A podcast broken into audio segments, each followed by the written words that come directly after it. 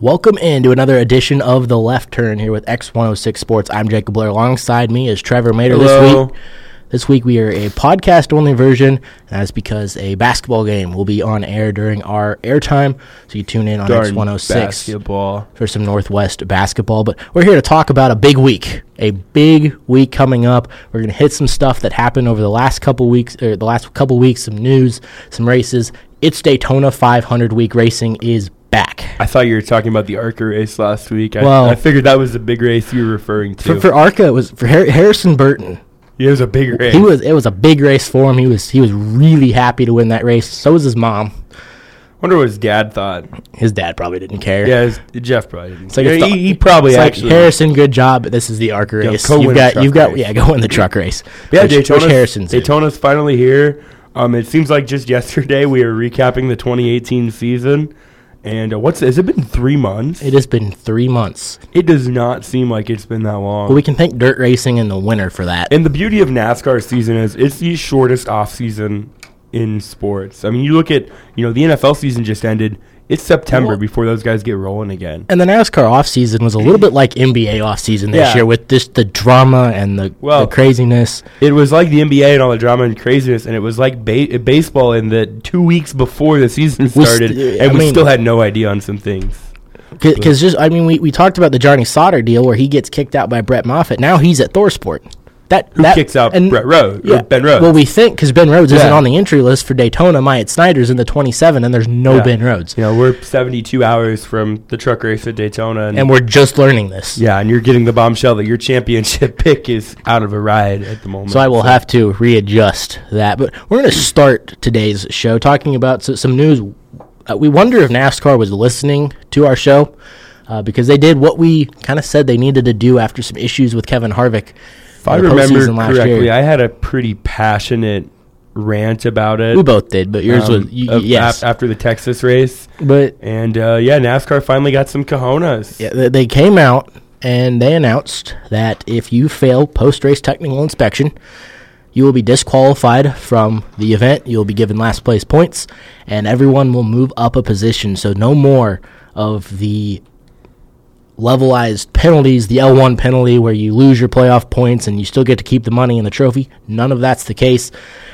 They're going to have, and some people brought this up, they're going to have to deal with the issue of someone winning a race 3 hours later in tech and having to do victory lane celebrations then. But that's how it should be done. If someone's illegal, they should be disqualified, and now that's going to be the case. And that's a silly argument against there's no argument against this. Oh, well, then we got to come back to the track and take pictures. No, that's the furthest of concerns. How about having a guy that's legal win the race? That should be front and center. And we've both said you go to any race across the country at a local level, even the regional national dirt touring series, you are found illegal, you're disqualified.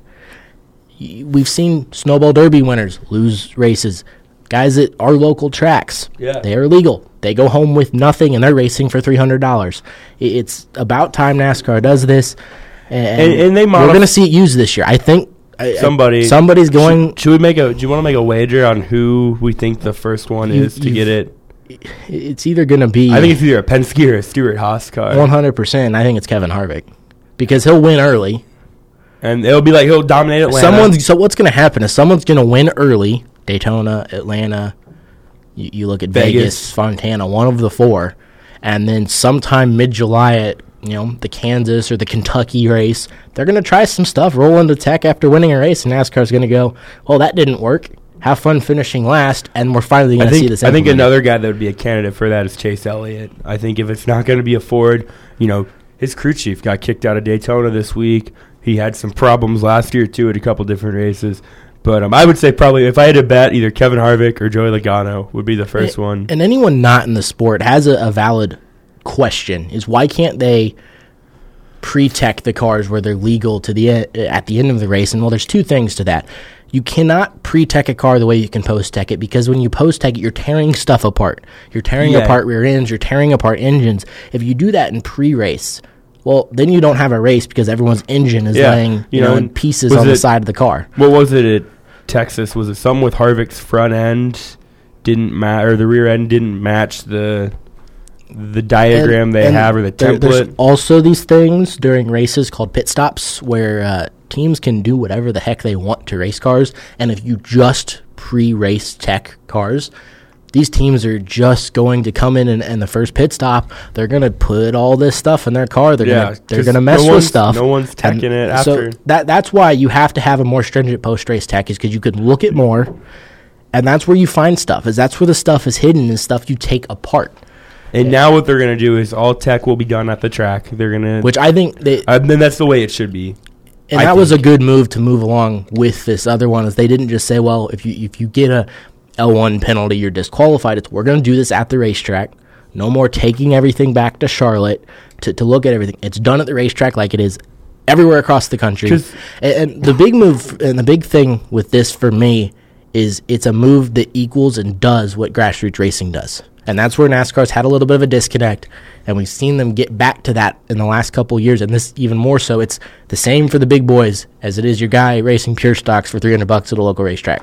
And I think the biggest argument, we keep going back to Kevin Harvick at Texas last year. And what was it, Wednesday before it came out that he had been issued an L1 penalty? And I think that was a big knock on disqualifying guys is, okay, well, you win the race on Sunday, and then it's Wednesday or Thursday before we find out the real winner. No, it's gonna be just like it is in any other dirt track. By the end of Sunday night, Monday morning at the absolute latest, we're going to know with 100% certainty who the race winner was. And I think the one question you do have to have with this new announcement is, what violation does constitute a disqualification? Is it you failed the lug nut test at the end of the race? That they're saying they won't penalize. They won't be for two. I think three I don't know about, but I know two. There's some items, but to me, you can't play, well, if it's this, we're not going to disqualify you. If it's this, we are. If anything is illegal in post-race, from the regards of they weigh 2 pounds light to they're off 3 millimeters on their front, splitter lengths, they're disqualified. It's got to be perfect. You can't have any gray area with this. If something's illegal, you're disqualified, and I think that's the way we're headed. Yeah, I hope so. And there's different levels of penalties, so that's where I understood the L1, the L2, the L3. I mean, certain penalties are more severe, but they're not three or more lug nuts. I do believe will result in a disqualification. But really, if you have three loose lug nuts, you're probably not winning. You probably race. Don't have a wheel to go with it, so then it probably doesn't matter. But I don't know. It's going to be interesting. I really want to see. I'm kind of rooting for a guy to win a race and then get disqualified. Not so much the Daytona 500, because I think it might kind of taint the 500 a little bit if that happens there. But really with the 500, you don't need to cheat because of the draft. And the wreckage. And that's another thing that was announced with NASCAR is everyone was all over the disqualification, but some other stuff was announced as well. We know there's a new aero package on these cars. This is the final time we will see the current restrictor plate package on restrictor plate tracks. The rest of them this year, there will be no restrictor plates. And then at intermediate and 2 mile racetracks, you're going to be looking at a different aero package as well. We saw our first glimpse of a test at Las Vegas, and it looked interesting. And it's hard to base anything off a test because guys are trying to figure stuff out. They're not doing what you're going to see on race day. But from what everyone's calling for, they want closer racing, they want better passing. It looks like we're headed in that direction. A lot more drafting, slow the cars down. And I think the way it's going to work is you're going to see 10 to 15 laps of Daytona, Talladega-style pack racing. And then as the tires start to fade, especially at some older tracks like Atlanta, then it's going to go back into the driver's hands and they're going to space out a little bit. But you're going to be able to have runs on guys and use those runs. So I think this package, I'm hopeful it's going to work. We can't really make a judgment on it until we see it in action when we get to Atlanta. And my hope is that it gives some of these smaller teams like a Levine Family Racing or even a JTG Daugherty Racing that is normally a 15th to 20 place car. I hope it gives them a little bit more of an opportunity to maybe not necessarily compete for wins, but finish in the top 5, finish in the top 10, and be competitive. And one of the other things that was announced along with this package is the question of qualifying. There's been group qualifying for the longest time. We've seen in the Truck Series and the Xfinity Series where drafting plays more of a role in the intermediate tracks, that they've gone to single-car qualifying. The Cup Series, they're not going to do that. They're going to maintain group qualifying. So basically what we're going to see now is very strategic qualifying on the intermediate racetracks, where you got to go out and you got to find drafting partners if you want to put up a good time. I miss the old days where just every car rolled out individually and you saw who was the fastest. To me, that was qualifying. I mean, I think we've gotten too sophisticated, and we've gotten too cute. And I mean, sometimes you look at Daytona, you know, they get to drafting, a guy gets caught up in a wreck. How many guys end up getting taken out in qualifying? We've seen that before, where guys end up wrecking in qualifying. See, they won't do that at restrictor plate tracks, but you're going to have the same type of effect where someone's going to try to time something where they're, you know, following a big pack. They get it all timed up where they're going to catch them right at the start-finish line. Well, when that happens, then you got guys that they're trying to pop out with their runs, and I wouldn't be surprised if we see a big mess in qualifying at some point this year. Yeah, like I said, I'm a fan of just roll the single car out and determine who's fastest that way. Let's just do that. I think another question is if this aero package, which to me is kind of an experiment to start the season, we're going to have to see how it works. If it doesn't work, I just hope NASCAR is going to be able to say, you know what, I know it's mid-season, we're going to make changes now. They're trying to get something right.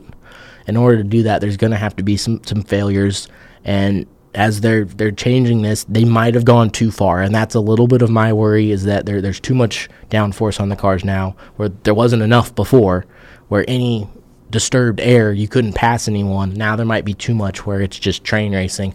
We will see. I hope it's not the case, and I don't believe it's going to be the case, but if it is, I hope NASCAR's ready to make changes. Well, we're going to find out. As the field, as NASCAR, has already started Speed Weeks, which is the 2-week party at Daytona. And I've learned this, especially this year, is I knew there was local racing around the area. Speed Weeks is a month-and-a-half long deal in Florida. The amount of dirt racing, pavement racing. Yeah, I mean, it's... half the racing community right now is in Florida. It's where I wish I was. Me too, because it's a lot warmer there. It's a lot warmer, but you can go down to Florida and get there like January 20th. Start with the Rolex 24, and then go through the Daytona 500 and go to a racetrack every single night and see different forms of racing, from late model to sprint cars to big block modifieds to the midgets now to, you know, what's going on at Daytona. It's a great time for Speed Weeks in Florida. Yeah, this is one of the best weeks in motorsports. This, and obviously up there with Memorial Day weekend. But I'm ready for Daytona. Let's go. And we are getting closer, as this past weekend, Daytona 500 qualifying, as well as the Clash at Daytona, the preseason exhibition tune-up race, went down. We'll start with Daytona 500 qualifying, as that's what happened first. And it was really dominated by four cars, all from the same stable. And all on the cover of NASCAR Heat 3. They predicted that. And it was William Byron with new crew chief Chad Knaus that took the pole for the Daytona 500. Alex Bowman sits on the outside pole, and then Chase Elliott and Jimmy Johnson for the next two. And you look at that. That was an interesting... We've seen it before where a team is really fast, and they put... four of their, you know, three of their four cars in the top five, or four of their four cars in the top seven, but four Hendrick cars in the top four spots. It was an impressive day for them qualifying. Chevrolet always qualifies really well at Daytona. You know, Alex Bowman won the pole last year. I think did Chase Elliott win it 2 years ago? I know Jeff Gordon won it his last year full time.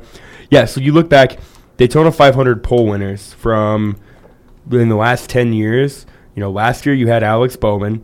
The year before you had Chase Elliott. The 2 years before that, Jeff Gordon in 15, Austin Dillon in 14, Danica Patrick in 13. Then Carl Edwards got it in 2012, but then it was Dale Jr. in 2011, Mark Martin in 2010, Martin Truex in 2009 when he was still with DEI, and then Jimmy Johnson. So of the last 12 Daytona 500s, 11 of the polls have been won by Fords. So they seem to really have that qualifying trim set up well. We'll see if they can relay that luck onto race day.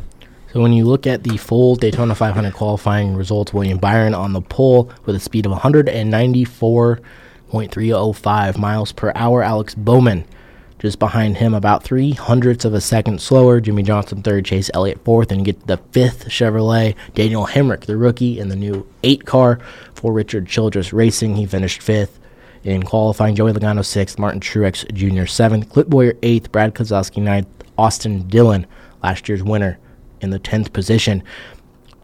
Although you look at the first and second spots, those are the only 2 spots that matter. Everyone else will get their starting spot solidified during the clash, as it's just pole qualifying or front row qualifying during the Daytona 500 qualifying on Sunday. And this just kind of raises my question now. So if you're William Byron or Alex Bowman, do you maybe try some race setup for Sunday to get you ready? I mean, because you're locked in the field. As long as you don't crash and have to go to a backup car, you're starting on the front row. Do you maybe try a few things? I would think so, because we've seen in the past there's been issues with the fast cars in qualifying racing well.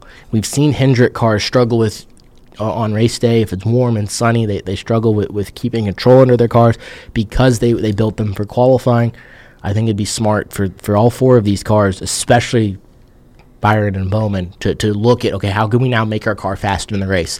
Because you go back and we can start talking about the clash now. Although those are different cars than a run in the 500, that race, although not won by a Ford, was dominated by Fords.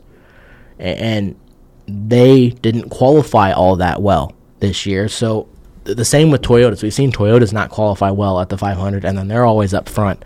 So it's a balance you have to play, and if you're William Byron, Alex Bowman, go try some stuff to make sure you got good race cars.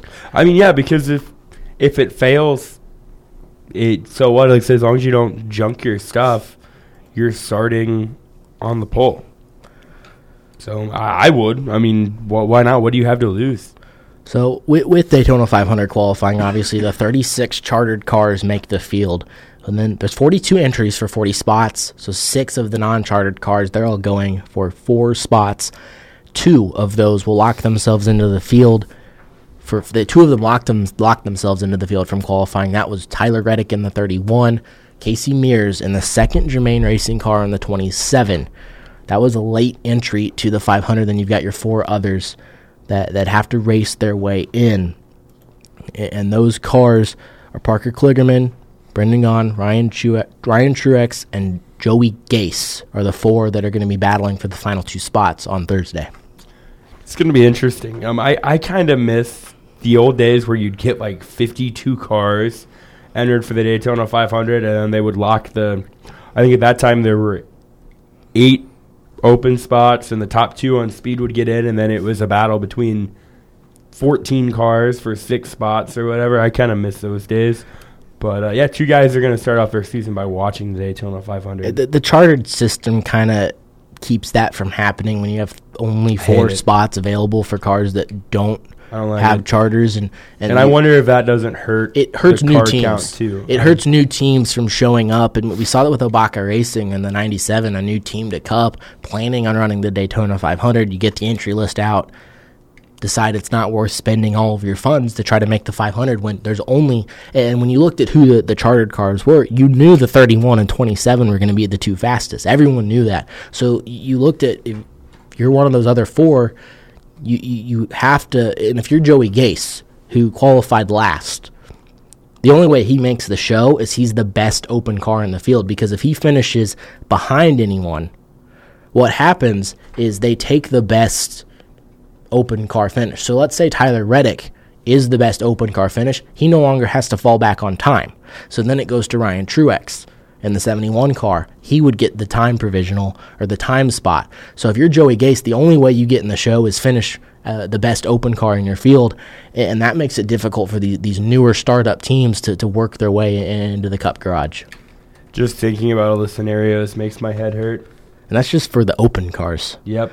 Thankfully, everyone else is a little bit more straightforward. If you're in the first duel, you'll make up all of the inside row positions. If you're in the second duel, you'll make up the outside row positions, except William Byron and Alex Bowman will be on the front row. So if you win the duel, say Joey Logano wins duel number 2, he will start in the 4th position. That takes us now to the second event that happened on Sunday, and that was the clash. Yeah, it was the Advanced Auto happened. Parts Clash. It kind of happened, was marred by rain, 3 different red flags before it finally finished, I believe, 16 laps short. And most of the race was run single file. And there was a lot of questions of why that happened. I truly believe it happened because there wasn't a lot of grip on the racetrack. It was misting the entire race. You could see they would keep cleaning off the cameras, and raindrops keep forming on the cameras even when they were under green. I just don't think there was a whole lot of grip on the racetrack. They didn't feel comfortable running side by side, and we saw as soon as they started trying to run side by side, it ended up wrecking most of the field. You know, the first 3 or 4 laps, they did kind of run side by side, and they were trying to junk the whole field right there, and that would have been awesome. And then it started raining, and then they all went single file because they said they were just sliding and just trying to hang on, and I think that had something to do with it. I'm hopeful the same thing doesn't happen in the 500. There's always a point in the 500 where they're going to go single file up at the top. It's a 500-mile race that's going to happen. The worry is we've seen before, you get teammates that work together, get up front, and that's when the field gets strung out. Well, we saw it even last year at Talladega with the Stewart Haas cars. I'm looking at the weather for this week at Daytona. Granted, it's Florida. The weather changes drastically from hour to hour. Yeah, looking at the forecast is pretty much worthless. Yeah, but looking at it right now, 30% chance of rain Friday, 30% chance of rain Saturday. Sunday does look good. We could look at it tomorrow and it be 90% chance of rain all week. Who knows? It's Florida. Then by the time you get to Sunday, it'll be 80 and sunny with a chance. And then we'll have a red flag for rain. Yeah, on lap 90. So it's Florida. Yeah, it's a wonderful place for meteorologists. I wouldn't want to be one in Florida. They definitely. I don't make fun of them for being wrong. So the big concern for most of the race was the type of racing we were seeing, the single file racing up at the top. But all of that kind of went by the wayside after leader for most of the race, Paul Menard, was wrecked by Jimmy Johnson. The highlight of Paul Menard's career is now leading 51 laps at the Advanced Auto Parts Clash. And what's sad is I think that's true, and he did win the Brickyard 400 at one point. Well, I mean, yeah, on fuel mileage. But that's congratulations, Paul. That's the highlight of your career. And, yeah, it was a bad race. It was bad. And, unfortunately, the wreck is what ultimately ended up being the end of the race because of rain. But Jimmy Johnson, and this was said by multiple drivers, you could see the rain coming. And they knew it was coming. It looked harder than it had before. They knew the race was going to be over as soon as that hit. So Jimmy Johnson got a run, went to the inside, and then because they're all single file, you have to side draft. From the video to me, it looked like Paul Menard came down about 2 inches, not of his own doing. He was probably sucked in when the side draft occurred, and then Jimmy came up, hit Paul Menard, and then all but 3 cars get wrecked. And I don't think it was intentional at all. I think we've seen that before at Daytona where, you kind of just get sucked in and there's nothing you can do. I mean, what is Jimmy Johnson supposed to do? Is he supposed to just settle for a second? And most of us that sit on the couch and watch this have never been in a race car at Daytona. If you've driven iRacing, you can kind of get the feel. The cars don't stay still. They move around all the time. The air moves the cars. Your steering wheel can stay in the exact same spot, and you can find yourself a half lane down the racetrack for no apparent reason. And that's because of the air on these race cars, and I think that's all that happened here. Is Paul Menard, he was sucked a couple inches over. Jimmy Johnson was trying to side draft so he could, shoot to the lead, slide back up front, and they made contact, and unfortunately, all but Kurt Busch, Joey Logano, and Jimmy Johnson and Ryan Blaney were undamaged. Kurt Busch, Joey Logano, and Ryan Blaney were the only ones not involved in the incident. And we had a little bit of a bet, not a bet, but a competition going on of who numbers we thought would finish the race and numbers we thought would finish undamaged. I think I said, did you say 8 and I said 9? You said 8 would finish, 3 would be undamaged. I said 9 would finish, 4 would be undamaged. Well, 3 were undamaged. And because of the rain, 12 technically finished. I think that number would have been closer to 8 or 9 had they gone back green. So Yahoo has a really interesting article on this about actually, if does Paul Menard owe Jimmy Johnson a payback? I would say no. But at the same time, I'm not saying Paul Menard shouldn't race Jimmy the way he raced him. I mean, Jimmy was going for... I mean, these guys had to know the rain was coming. You could see it. Yeah. I mean, Jimmy was going for the win. And I know people are going to say, but Trevor, this was the Clash. It doesn't matter. You got to put yourself in Jimmy Johnson's shoes. He is. This is a guy who is one of, if not the greatest drivers in NASCAR history, and he is coming off the most disappointing season of his career, where they were lucky to finish in the top 5, top 10. Don't you think he was so hungry to get that win that he didn't care that it was a clash. It was a win. It gives him some confidence. It tells him, hey, I can still win these. Maybe he comes out and has an awesome Daytona 500, and maybe he's not completely gone. Maybe last year was just kind of a bad year, and it opened his eyes. I don't know.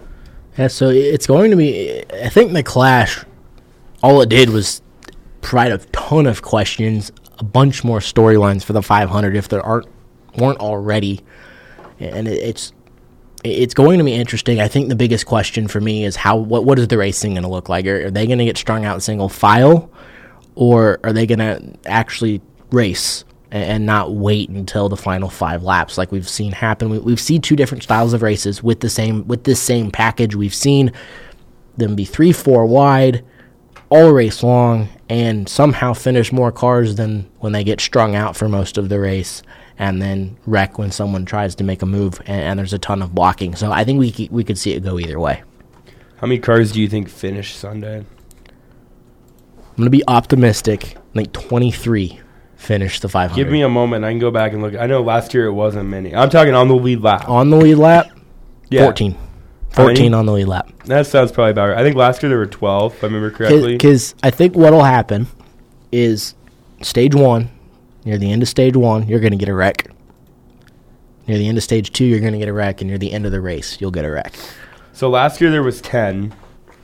2 years ago there was 15. 2016, I think, was the one where there was actually quite a few. Yeah, 2016 there were 31. That I would not bank on happening this year. I'm going to say 12. Well, we saw what happened in the Clash is everything was fine, and then all of a sudden someone made a mistake, and there you go. You're down to 3 cars. So it's hard to predict that. And I'm one of those chaos guys.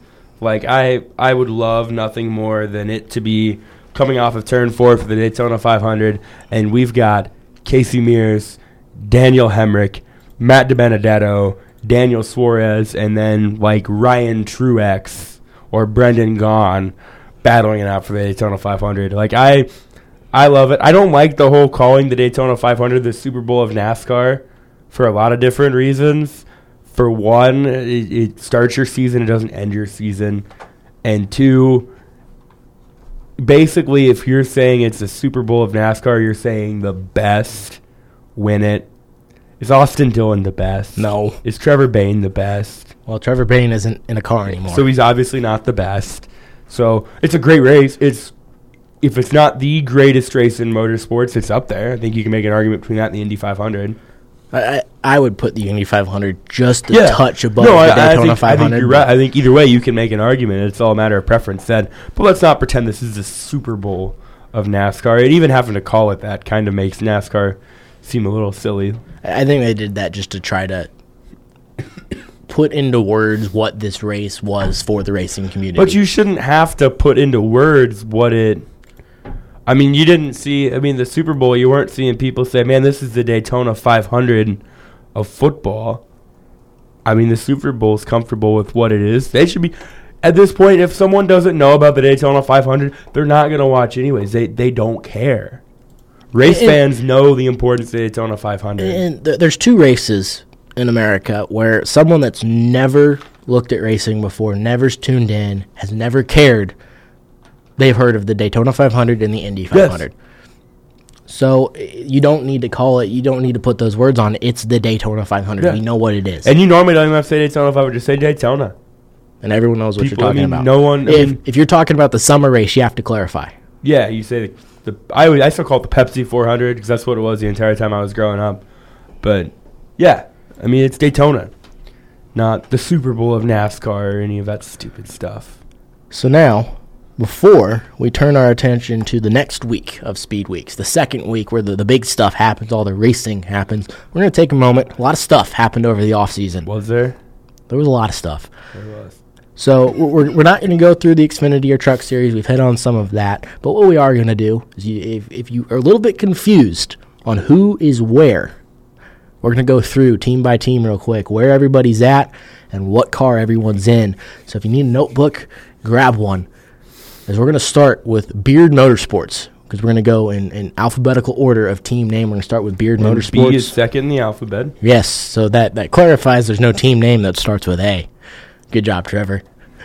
All right. Beard Motorsports. 5 years of high school. Yeah, they have the number 62 car with Brendan Gaughan in that one, sponsored by South Point. Most likely this will be a restrictor plate only entry for the season, but he's entered in the 500. He's a non-chartered car, and he's going to have to make his way through the field. But he's ran well in the Daytona 500 when he gets in. I think, was it 2 years ago? I think he cracked the top 10. He's a pretty sneaky, good restrictor plate racer. I think he gets into the show this weekend. And we'll see what he does. And then, I think they'll roll out maybe Talladega or Daytona, but they won't run more than four races this year. So now we'll move to Chip Ganassi Racing, where some big changes happened over there with that team. Start with the number one car. Last year, that was Jamie McMurray. He'll be retiring at the end of the Daytona 500, but in the one car, Kurt Busch has moved to that team, crew chief by Matt McCall. That is a Chevy Hendrick engine under the hood, as there's not a whole lot of engine groups. Doing the research, you kind of knew this, but there's really only three or four engine manufacturers. So all the Chevys run Hendricks, all the Fords, they're running. There's a couple of ECR engines, but for the most part, they're all. It's Hendrick or ECR, and then if you're Ford, it's Roush Yates, and then if you're a Toyota, it's TRD. Yeah, so, it's, like you said, Busch goes to the one car, gets the sponsorship from Monster Energy. He replaces Jamie McMurray. I want to see what Kurt Busch does in this one car. We have not seen Chip Ganassi be able to put together two competitive cars. You think about back in the early days, Martin Truex was successful while Montoya struggled. Then Montoya was successful, Truex struggled. Then Jamie McMurray came in, he had success, Montoya struggled. Then Kyle Larson came in, he had success, McMurray struggled. Can Busch and Larson, both be successful? Well, and that's the question. We'll go to Kyle Larson next. He's still in the 42 car. No real changes for this team. Chad Johnston, his crew chief. Other than DC Solar is not a sponsor. Yeah, but we won't get into that. But he returns most of his sponsors. Credit One, First Data, you'll see on his car. But then the interesting thing for Chip Ganassi Racing is they did allow Jamie McMurray to come back for one race. He ran the Clash. He'll run the Daytona 500 in a partnership entry with Spire Motorsports, who will run the 77 for most of the season. Jamie McMurray, he's in the 40 car, so it's a Spire Ganassi entry. But he's going to go back. He's going to run the 40 car this weekend, and you've got the number he first came into the series with when he subbed for Sterling Marlin in the 40 car. So it's cool to see Jamie get one more ride in the 500 before he has to retire. I can't wait for him to wreck one more time in the 500. You know it's coming. He is a former 500 winner, so we do owe him credit for that. He's aggressive, and that's what causes the He's issues. Sometimes stupidly aggressive, but I digress. But we've seen Chase Elliott and Jimmy Johnson do that now, too. Yeah. He's not the only one that's stupidly aggressive. So now we will move to Front Row Motorsports, where going to go from a two-car team to a three-car team as they acquired a charter from the folded BK Racing. So all three of their cars are chartered. Back in the 34 car will be Michael McDowell with Drew Blickensderfer as his crew chief. In the 38 car, that's David Reagan. Seth Barber going to be his crew chief. And then Matt Tifft, he's going to be a rookie this year with Mike Kelly as his crew chief. And that 36 car, that is the third car, the new car for Front Row Motorsports. It's going to be interesting seeing a team that's around a 25th to 30th place team go from two to three cars, and I don't know if that's going to mean success for them. I don't know either, and Matt Tifft was definitely one of the more interesting bump-ups, I guess, in the Cup Series field this year. He wasn't great at the Xfinity Series level. He was consistent enough. He was a playoff driver, but never got to victory lane, and now he's going to be in, like you said, probably a 25th to 30th place car. They do tend to run really good at restrictor plates. Not so much Tiff, but McDowell especially, and Reagan, his two wins have came restrictor plates, so they might make some noise this week. Next up is Gaunt Brothers Racing in the 96 car. That entry for the 500 is with Parker Kligerman. You'll see a lot of different drivers hit that car this year. It's a Toyota. They've confirmed for Daytona. There's nothing else that's confirmed on their schedule. And we'll know they'll be at some races, but just another smaller team. We'll see some different drivers in that car, but it's Kligerman for the 500. Yeah, Kligerman's normally their restrictor plate guy, at least early on this season. Then he has commitments to NBC later in the year, and I don't know that he'll actually run any races after that. But Jeffrey Earnhardt was their go-to guy last year, with sprinkled in with some DJ Kennington. I haven't heard anything that would say otherwise. If their plan is to race in 2019, that there would be any changes. And then up next is Germain Racing. So you've got Ty Dillon in the 13, Matt Borland, his crew chief, a Chevy with ECR engines. Geico going to be back on that race car. And they're also still allianced with Richard Childress Racing. But the interesting thing for Germain, second car for the Daytona 500, it's going to be the 27 with Casey Mears, Pat Tryson, the crew chief on that car. That is a partnership with Premium Motorsports along with Germain Racing. You can assume there's a little bit of support as well from Richard Childress based on the font number and the number on the race car. That is not confirmed, but it's the 27 car, Paul Menard's old number, same font. Yet to have it, it's just a black race car right now, but it's an interesting move for Germain to try two cars at the 500. I swear Casey Mears is never going to quit racing. He's never going to be in a good car, but he's never going to quit racing. I thought that dude was done like 2 years ago, but here he is back in Daytona. Up next, Go Fast Racing. Big changes with this team is Matt DiBenedetto. He left the program and they tabbed Corey LaJoie to drive this car full-time this year with Randy Cox as the crew chief. We've got a Roush Yates engine with a Ford manufacturer. Interesting thing to talk about with this team is Corey LaJoie. He's got a face and a beard. Well, everyone has a face. But his face is on his car for the 500. He's sponsored by Old Spice, so it makes sense. But that is one scary thing to look at out on the racetrack. As Corey LaJoie, again, he's got his face on the hood, and then where the grill opening is, that's where his mouth's supposed to go. And it may be the creepiest race car I've ever had to look at, but it certainly has everyone talking. Do you think he hits the wall this week? He has to, and he's gotta go nose first. And we've got a perfect prop bet for this. It is if he hits nose first into the wall, what is the likelihood one of the Waltrip brothers says something like he just took a bite out of the wall? I guarantee you. I will. If nothing else happens this week, I will guarantee you that happens. If he hits the wall. Which, with it being Daytona, everyone's got the same opportunity to do that. Up next, Hendrick Motorsports. Big changes within this team. In the crew chief department, Chase Elliott. He'll be in the 9 car. Alan Gustafson will be back as his crew chief. Not this week. That's true. Not this week when he's no longer ejected from racing. Alan Gustafson will be the 9 crew chief. Alex Bowman, he's got Greg Ives back on his pit box in the 88 car. The big change is with William Byron and Jimmy Johnson. Byron in the 24, Johnson in the 48. Chad Knaus, longtime crew chief for Jimmy Johnson, moves to be the crew chief of William Byron, and then Kevin Mendering will be the crew chief for Jimmy Johnson. Yeah, and I want to see, will Chad Knaus make William Byron a better driver? He won the pole at Daytona, so you could say yes, but then again, like I said earlier, we've seen how Chevys have qualified at Daytona. Maybe you can't put too much stock in that.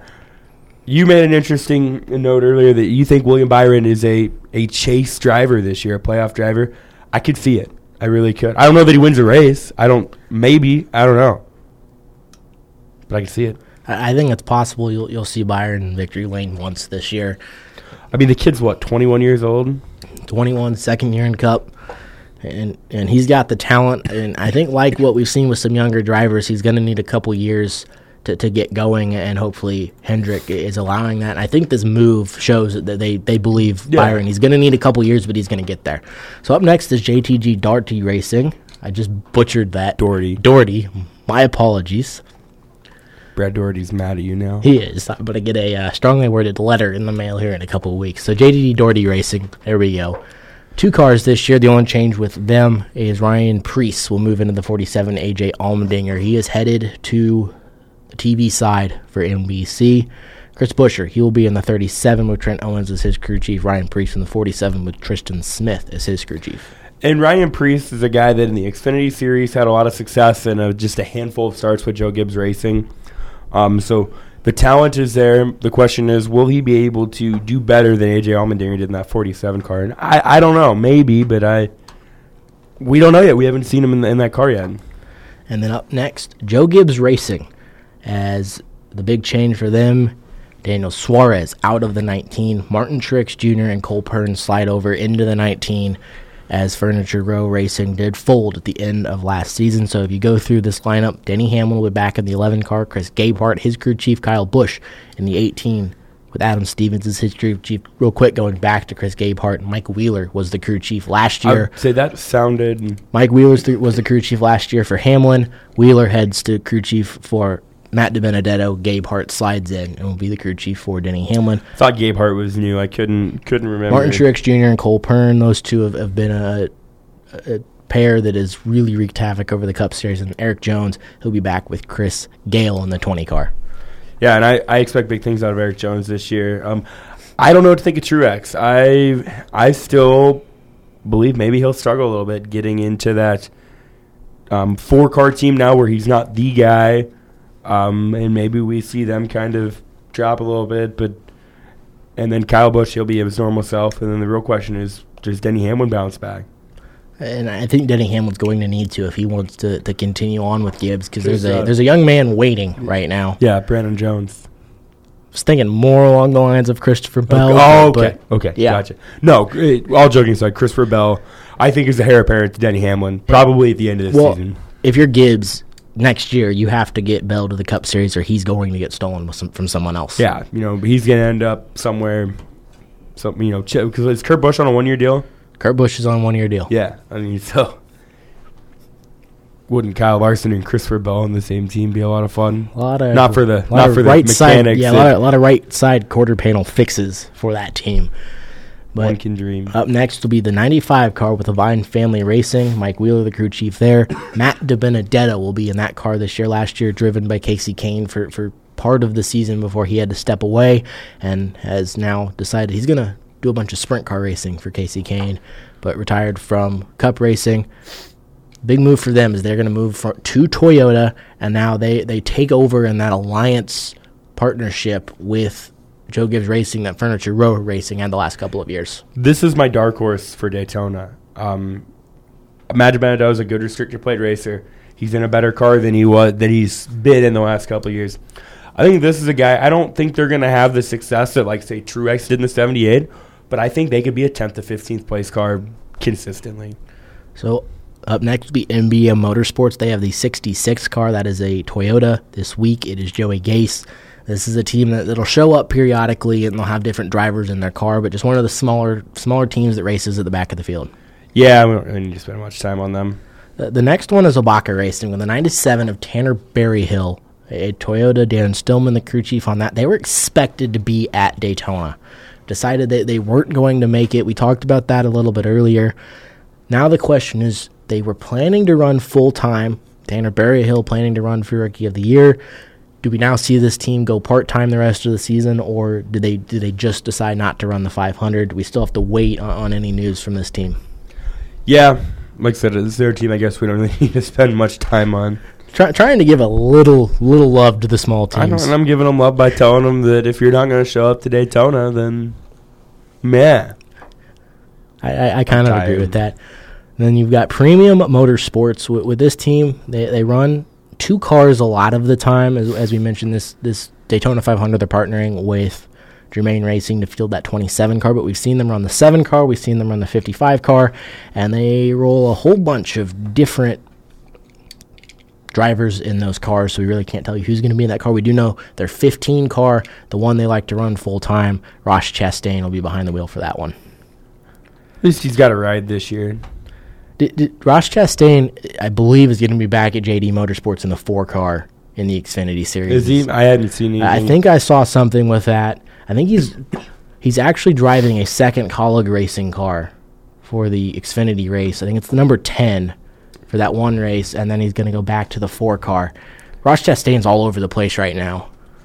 He's got a lot of talent. Dude's popular dude. So that is Premium Motorsports. Now we'll get back to one of the bigger teams. Yeah. What, Richard Childress Racing isn't a bigger team? Not anymore. I think Daniel Hemrick's going to change that. I hope so. But this team, you've got Austin Dillon in the three-car, Danny Stockman, his crew chief, ECR Engines under the hood for these guys. Daniel Hemrick, he's in the 8-car. He's going to run for Rookie of the Year. Luke Lambert will be his crew chief. And then they are going to still run the 31-car periodically with Tyler Reddick behind the wheel. So it's a 2-car full-time team, Tyler Reddick, to run a third car every once in a while. Daniel Hemrick looked really fast in Daytona 500 qualifying. I think his style transitions to the Cup level well because he's consistent, but he didn't win any races. That's going to be the knock on him this year is that he couldn't get it done. I think we could see the same thing from Daniel Hemrick. I think you could see a rookie in him make the playoffs without a win, similar to William Byron, and be able to point his way in with a whole bunch of seventh places. So up next, Richard Petty Motorsports. Bubba Wallace will return behind the wheel of that 43 car. Derek Stamets will be his crew chief. So not a whole lot of changes here. We'll see some different sponsors on that race car, but it's good to see Bubba Wallace. He's other than a couple good runs, he struggled a little bit last year, but you can kind of expect that sometimes from rookies. It'll be interesting to see what he does in his second year. Well, and he's coming off of a runner-up finish at Daytona last year. So, you know, he showed last year he can get around and finish in one piece. Maybe you can do better this year.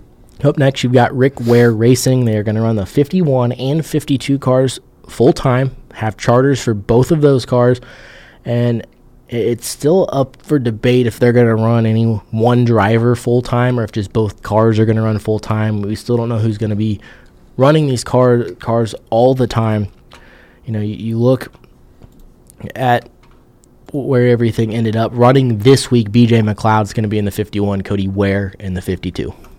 Yeah, those guys kind of flop back and forth. Did Timmy Hill drive that? Timmy Hill drove it some last year. I think they threw a couple other drivers in there at one point. You question maybe Cody Ware. It runs full-time, whether it's in the 51 or 52, and then they rotate some other guys through. But both of those cars planning on running full-time, both of them have charters. Cool. Up next, it was one car we'll just talk about for a quick second because we didn't know if they'd be at the 500 or not, and that's Ricky Benson Racing. We've seen that 92 car show up. They are not at Daytona. That probably means we won't see that car in any race this season. What have they rolled out with in the past? Did Parker Kligerman drive it one year? And Parker Kligerman. So, yeah, and they normally just stick to restricted plates, so it probably is an indication that they are not. And if they're not at the 500, we might not see them at all this season, but if we do, it'll be at the restricted plates. Up next, Roush Fenway Racing. Big change for this team. Ryan Newman will slide into the 6 car. Scott Graves will be his crew chief. Ricky Stenhouse Jr. in the 17 with Brian Patty as his crew chief, but Ryan Newman, maybe someone that can come over and calm down Ricky Stenhouse a little bit. No. So Ryan Newman he started his career at Roger Penske. That's where he was the most successful. Then he went to Stewart Haas, had a couple of good years. Then he was at Richard Childress, almost won the championship without winning a race. And now he's at Roush Fenway. And this is not your grandpa's Roush Fenway team. You know, they're so far removed from the days of Mark Martin and Jeff Burton and Matt Kenseth and Greg Biffle winning, and Carl Edwards winning races left and right. I don't know that Newman. I don't know that what Newman brings to the table. I think Roush Fenway's on the way down, and I think Ryan Newman, that they're trying to get him in there to get the team back where it needs to be. I don't think he's the guy for it though. Not anymore. And if you're keeping track, Ryan Newman's gone from the 12 car to the 39 car to the 31, now to the 6 car. So a lot of different numbers for Ryan Newman. So all your apparel's still going to work for him. Up next, you've got Spire. Why are you owning Ryan Newman apparel in the first place? I'm not. I'm just saying anyone that's got old Ryan Newman apparel, he's had so many numbers. Don't worry about it. Why would you is the real question. Up next, Spire Motorsports. We talked that this week they're running the 40 car with Jamie McMurray. The rest of the season, it'll be the 77 car with Quinn Houff. So just another small team that plans to run full-time this season. Yeah, Houff's the guy that, you know, he ran some Xfinity last year. And they bought the charter from Furniture Row, right? I believe, yes. So they own that charter. When it was announced that they had bought it, you know, and they were going to hire a younger driver. And he wasn't the guy I thought they would go with. I thought maybe they'd go more along the lines of a Ryan Truex or someone like that. And then they, I mean, Quint House, 20...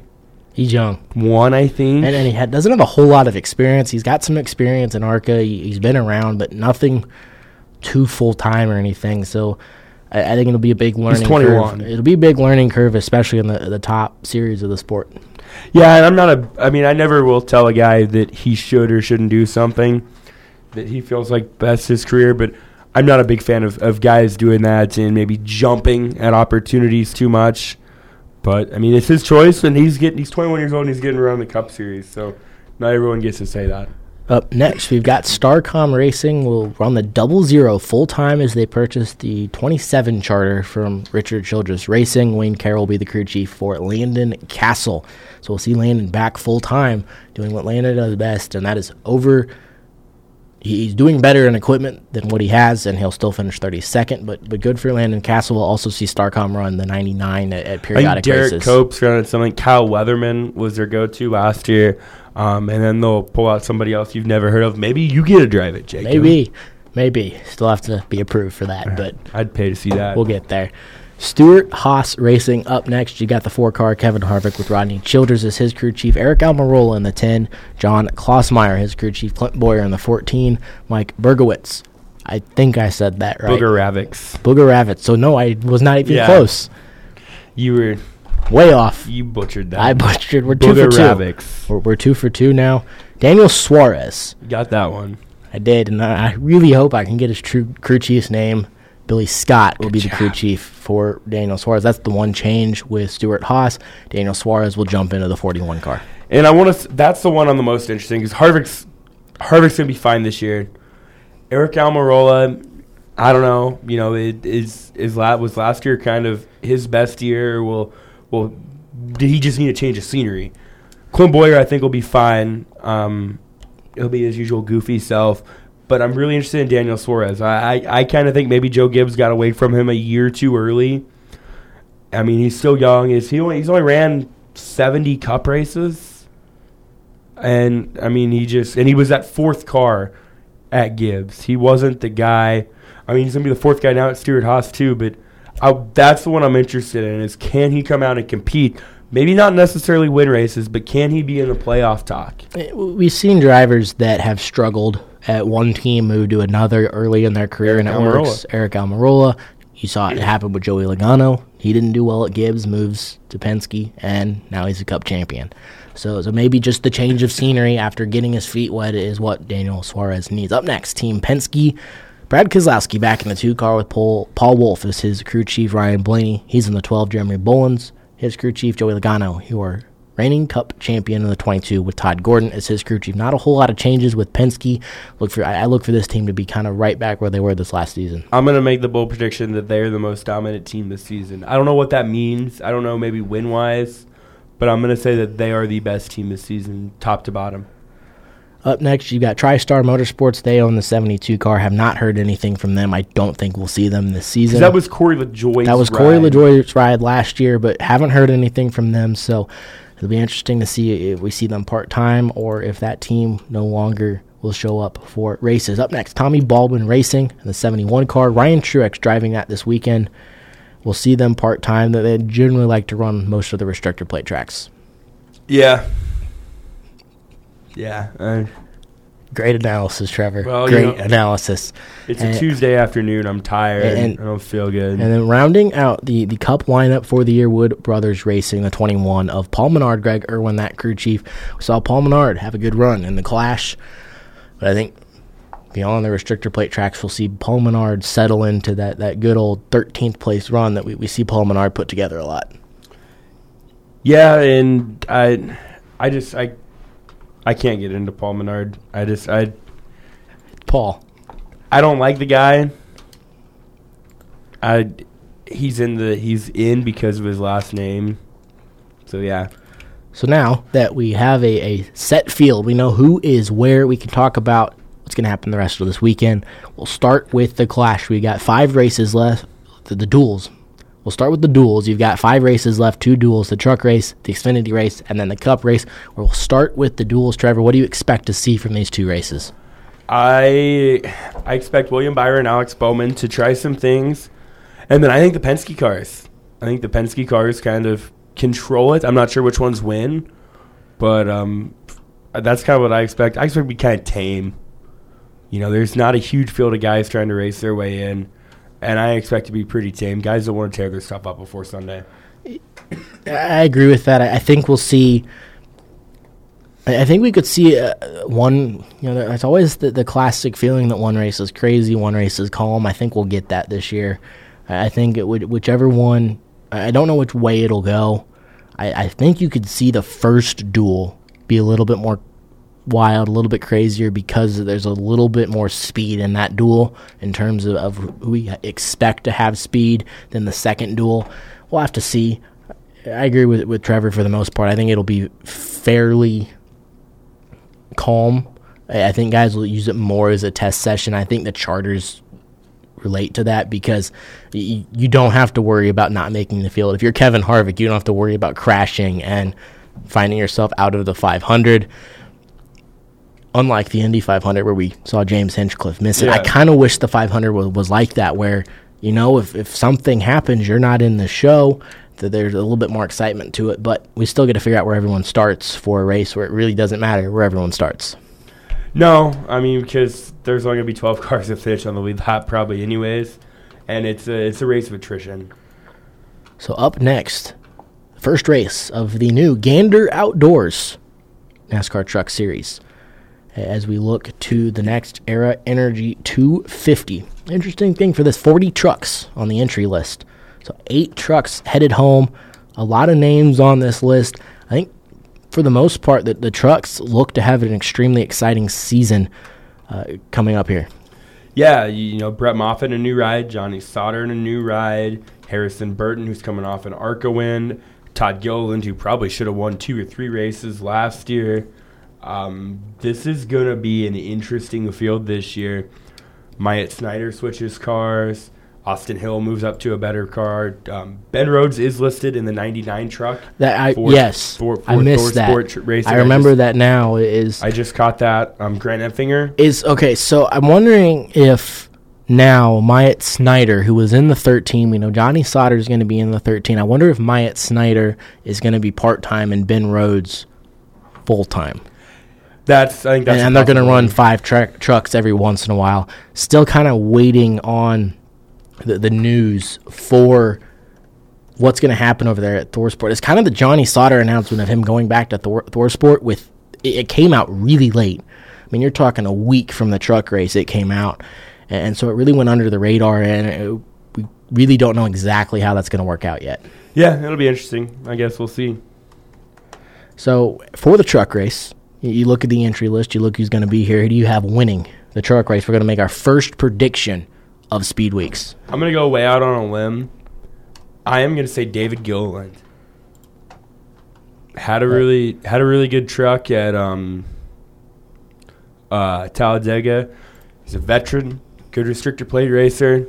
I'm going to say him and his son Todd control the race, and Dad shows son how it's done. I'm going to go out on a limb as well. It's the trucks, and some crazy stuff happens in truck races at Daytona. Austin Terrio wins the truck race in the 92 for Ricky Benson Racing. You're going way out. I'm going way out there. I think he gets the job done. We've seen the 92 car be fast at restrictor plate races before. But again, 40 trucks on this entry list. The truck series is alive and well right now. That's a lot of cars. We talked about this earlier. With that many cars, we kind of wish there was an LCQ. Yeah, kind of wish there was a last chance qualifier. I know we talked about it earlier. So lock the top 20. You know, no one is guaranteed in.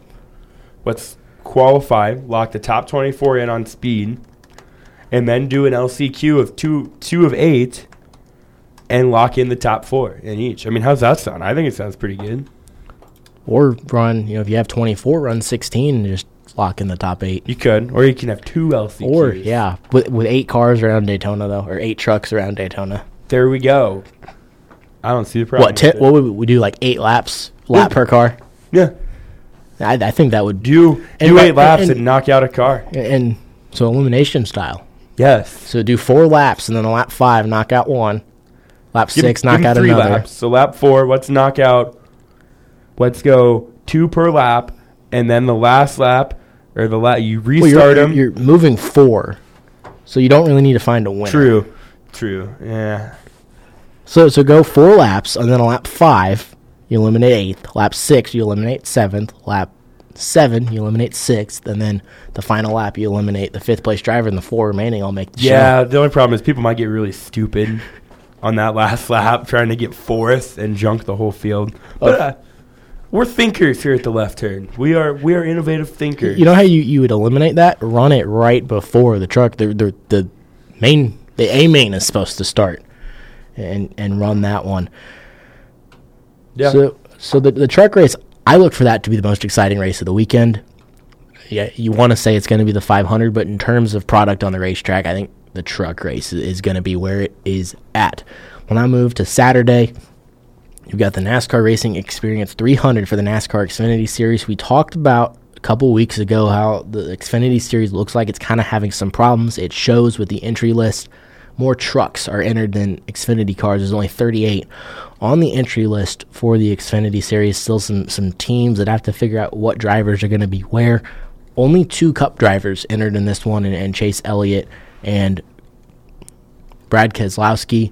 There's drivers in this that maybe have run some Cup races at some point, but only 2 current and active Cup drivers. And my pick, I'm going to go with the guy that I'm going way out here. I'm going to go with the guy that should have won the July Daytona Xfinity race. Give me Justin Haley to get the win. Caleb Racing's ran well at the restrictor plates with Blake Cook and Ryan Truex. Haley's a good restrictor plate racer. I think he, in his first start with this team, punches his playoff ticket, gives the team some momentum, and gives them some breathing room for the rest of the season. Well, and on the entry list, we can now say Ross Chastain will be in the 10 car for Caleb Racing. So Justin Haley's got a teammate. I don't think that matters, though, because I think Chase Elliott wins this race. I was going to go Chase Elliott, but I wanted to be different. To me, he's too much of a favorite to pick otherwise. You look at Justin Allgaier. I look at Junior Motorsports to almost dominate this race with those 4 Chevys. This race will be interesting. They won't be calm, that's for sure. And we've seen in the past that the Xfinity cars, they struggled to match up bumper-wise. They struggled to kind of the same issue we've seen with the Cup Series as of the past, where it's tough to draft. The air moves people around, and we'll see a wild one. Yeah, it's going to be fun. So now we will move to the big one, the Daytona 500. First race of the Cup season. Playoff spot on the line, no one cares about that. They all want to hoist big trophy at the end of the race. They couldn't care less about the actual – I mean, they care, but that's – It's nice to lock your way into the field, but, you know, the Harley J. Earl trophy means more. Well, and just being able to say you won the Daytona 500, I'm excited for it. You know, we've talked at length. You know, are the Fords going to struggle early in this year with the new car? I think they do, but I don't think it matters at Daytona. I think Daytona is such a wild card. It's tough to compare Daytona to the other races early in the schedule, like Atlanta, Vegas, Phoenix, California. I'm going to say a Ford wins the Daytona. That's so what Ford? That's the question. There's a lot of Fords. I knew you would ask that. We're going to go with the guy that almost won it last year, led 118 laps. Had the best car, wasn't the fastest this past weekend, but he's a good restrictor plate racer. Young kid, gets his 3rd career win. Give me Ryan Blaney, my man, to win the Daytona 500. Not a bad pick. I think someone gets their first Daytona 500 win, and I think that because I think late in the race, like we saw in the Clash, someone makes a move, someone tries to block it, we pile up half the field. And everyone you thought was going to win doesn't. And so I'm going to pick, kind of going out here on this one, but someone that did not win a race in the Xfinity Series You going Daniel Hemrick? Will win his first Cup race. Daniel Hemrick in the 8 car goes back-to-back for Richard Childress Racing, wins the Daytona 500. These two guys are going to wreck on the first lap now. Probably. But I like that we were out. You know, any other race, we would not overthink it as much as we. Like, I can already tell you, Atlanta, I'm probably picking Kevin Harvick. But this, though, because we saw it with the Clash, you can go, well, okay, who are the favorites? Ryan Blaney, Joey Logano, Brad Keselowski. You look at someone like Chase Elliott. You look at guys that have done well at restrictor plate tracks, maybe Ricky Stenhouse Jr. when he's not wrecking. Those names, but it's a restrictor plate track. I mean, someone that hasn't shown any ability to figure it out yet. Someone like Kyle Larson, who we've not seen at the front of restrictor plate tracks. We could see him up there. He almost won a 500 a few years ago. He ran out of gas. So we could see anything. I mean, Ryan Blaney finished second 2 years ago and had the fastest. You don't know. What about last year's runner-up, Bun Bubba Wallace? Yeah. What about Chris Buescher? I mean, there's all sorts of names, but I don't think someone wins it for a second time. I think we get a first-time Daytona 500 winner. I think it's going to be tough for us to get a repeat winner the way the races have gone lately. I mean, how many current 500 winners are in the field right now? Austin Dillon, Kurt Busch, Kevin Harvick, Jimmy Johnson, and Denny Hamlin. Is that it? Didn't Joey Logano get one? Yes, but that's it. Kyle Busch has never won one. Brad Keselowski's never won one. Martin Truex Jr.'s never won one. I think we're going to kind of start seeing new Daytona 500 winners. So Jamie McMurray, I guess, won one too. Yeah. So Ryan Newman. As we wrap up our show, last fall when we signed off for winter break, we made some picks for the season. And those picks have kind of not mattered because of all of the changes during the offseason, so we're going to get a redo here. Yes. Real quick, we are going to make our picks for the Cup Series, the Xfinity Series, and the Truck Series. We'll start with the Truck Series. Trevor, who, after all of the changes, wins your Truck Series championship? Todd Gilliland. KBM Cars, they win the championship about every other year. Chris Rebell in 17. Eric Jones in 15. Gilliland probably should have won about 3 or 4 races last year, but everything that could go wrong for him did. I think that was maybe just kind of a learning experience for him. I think he overcomes it this year, and I think he puts on a show, and I think Todd Gilliland's your champion. It's hard to go against that one. If Johnny Sauter is full-time, as we think he is, I think he wins the championship because I think he's driving madder than we've ever seen Johnny Sauter drive before, and I think the Truck Series could be dominated by that 13 truck. So you're picking Johnny Sauter? I'm picking Johnny Sauter. After everything that happened, I think he's going to drive like a crazy, controlled maniac. And I think he's going to rub up against his old car a little bit this year. He'll give Brett Moffitt some doors, and Johnny Sauter will win your Truck Series championship. Now move to the Xfinity Series is I think both of us picked Ross Chastain to win the championship, unfortunately, and really it is unfortunate for Ross Chastain. We no longer can really pick him to win the championship, so we've got to make new picks. Who wins your championship now? It's Christopher Bell's world, and we're living in it with the Xfinity Series. I think he wins it pretty comfortably. I'm not going to disagree, Chase. Christopher Bell runs away with this. I mean, I think maybe somebody makes it kind of – maybe a guy like Austin Cindric. That's right where I was going. Makes it interesting. I like him. I don't know about John Hunter Nemechek. I don't know. Justin Allgaier is going to be around. Allgaier will be consistent. I think Noah Gragson will contend to win races. I don't think he'll be consistent enough to win a championship. I think Tyler Reddick, you have to put the reigning champion in the discussion. Yeah, but I think it's Christopher Bell, Austin Cindric, and then everybody else. Yeah, I look at the championship four to be Bell, Cindric, Allgaier, and then maybe one more. There will be one more. Well, Cole Custer. Chase Briscoe. You know, I think with Stewart Haas, it's going to be Cole Custer that leads the way with that team. But I think it's Christopher Bell's championship this year. He should have won it last year. They found new ways to lose down the stretch.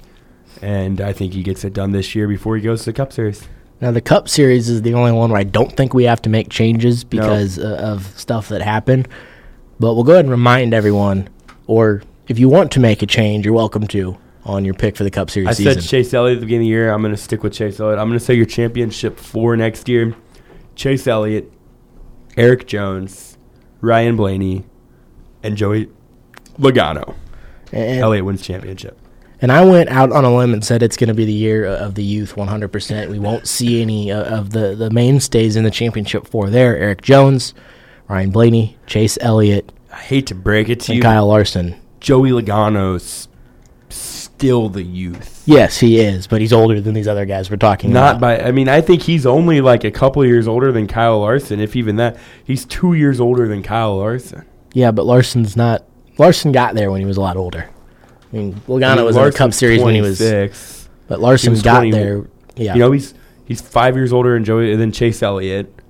I mean, Ryan Blaney's 24, I think. Young. Joey Logano will be the face of NASCAR for the next 10 years, I think. And half of our listeners just cringed. Hey, you know what? They can get over it. They can. So, my championship four, Eric Jones, Ryan Blaney, Kyle Larson, Chase Elliott. Kyle Larson wins the championship. I think Kurt Busch being added to that team will help. Because although you can say what you want. So you're picking Elliott to win the title? No. You're picking Larson? Larson. So you're changing it. Larson wins the title. And I think the move, and I made that pick before we knew who was in the one car.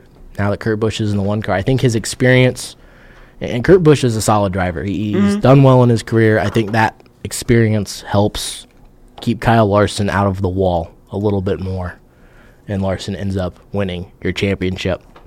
So I'm ready. Let's go. Long show, lot to talk about. It is Daytona 500 week. Let's go. From Thursday to Sunday, I will be pretty much on a couch watching things on television. I won't have a greater week, but I will still be tuning in. So we all are. It's ready to. It is go time for NASCAR season. And thank you for tuning in to this podcast version of The Left Turn. We'll be back live on air next Wednesday from 5 to 6. If Mother Nature lets us. If there's a whole bunch of stuff. Mother Nature, basketball games. It's been difficult for us to start. Actually, now that I think, never mind, I'll tell you off the air. What, you're going to be gone? Maybe. Well, I'll be here. We'll actually have an on-air show from 5 to 6 next Wednesday. In some capacity, we will make it happen. This has been The Left Turn. Jacob Blair, Trevor Maynor, thank you for tuning in for Left Turn with X106 Sports.